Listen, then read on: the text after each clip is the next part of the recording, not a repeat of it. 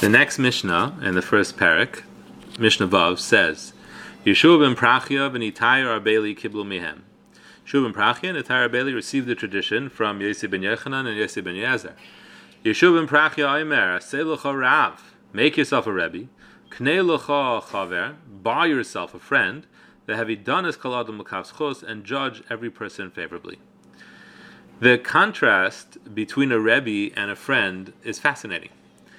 If we are to understand the words of Yeshua ben Prachya literally, then, as many Mepharshim do, so this means that a friend should be sought after even with money. Do whatever it takes to get a friend, whereas a Rebbe, seemingly, isn't as vital. You should make yourself a Rebbe, but you don't have to spend money doing that. So some Mepharshim explain that a Rebbe is forbidden to take money to, take, to teach Torah. There's a, a rule, Ma ani bechinam, afatem bechinam. Hashem says the same way, I taught Torah for free, right? There was no charge, there was no admission fee to go to Har Sinai. Everybody was allowed in. So you should also teach Torah for free. The Torah HaKadosh Baruch Hu requires us to teach Torah for free. So you might ask, if so, how do Rebbeim today get a salary? How do they get a paycheck?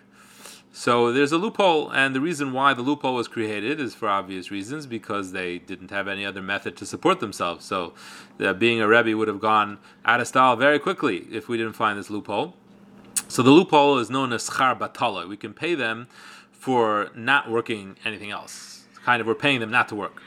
But in any case, according to this, the Mishnah isn't demonstrating a difference in value between a Rebbe and a friend. Rather, it's just saying that a Rebbe you can't pay, but a friend you could. Technically, you should buy both if you could.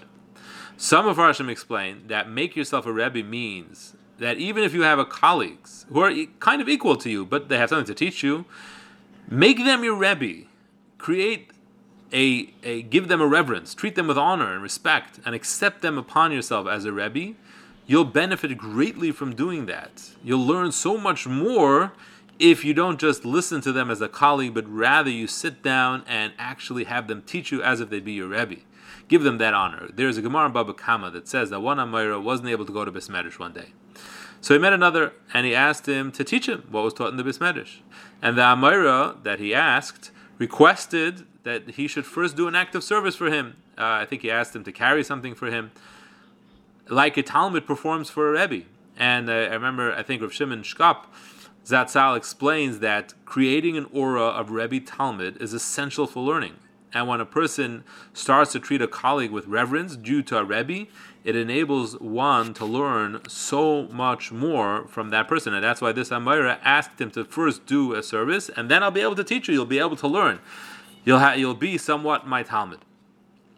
But the value of a friend to learn with and to di- discuss things with can't be underestimated, and that's why the Mefarshim explain that the Mishnah requires you to invest in getting a friend. Now, probably it doesn't mean literally paying off someone to be a friend, because we know that usually doesn't work. But it means investing the time, the money, the effort it takes to making a valuable friend. Friends are very approachable and easy to talk to, while a Rebbe, there is always a little, a little distance in order to create that, that creates that aura of respect and honor which is so necessary for learning and accepting. But with a friend, a person can truly speak his heart and mind and have his friend understand him and help him understand himself. And with a Rebbe, that can sometimes be challenging. That is why the Mishnah encourages us to do what we can to get a good friend. When you think about this, can we ever think that we have made a strong effort to get friends, spent money to get friends? Uh, we tend to have this expectation that the friends should come to us. But the Mishnah puts the onus on us. It's our responsibility to find friends for ourselves, and we are expected to invest whatever we have, whatever resources we have, to make that happen.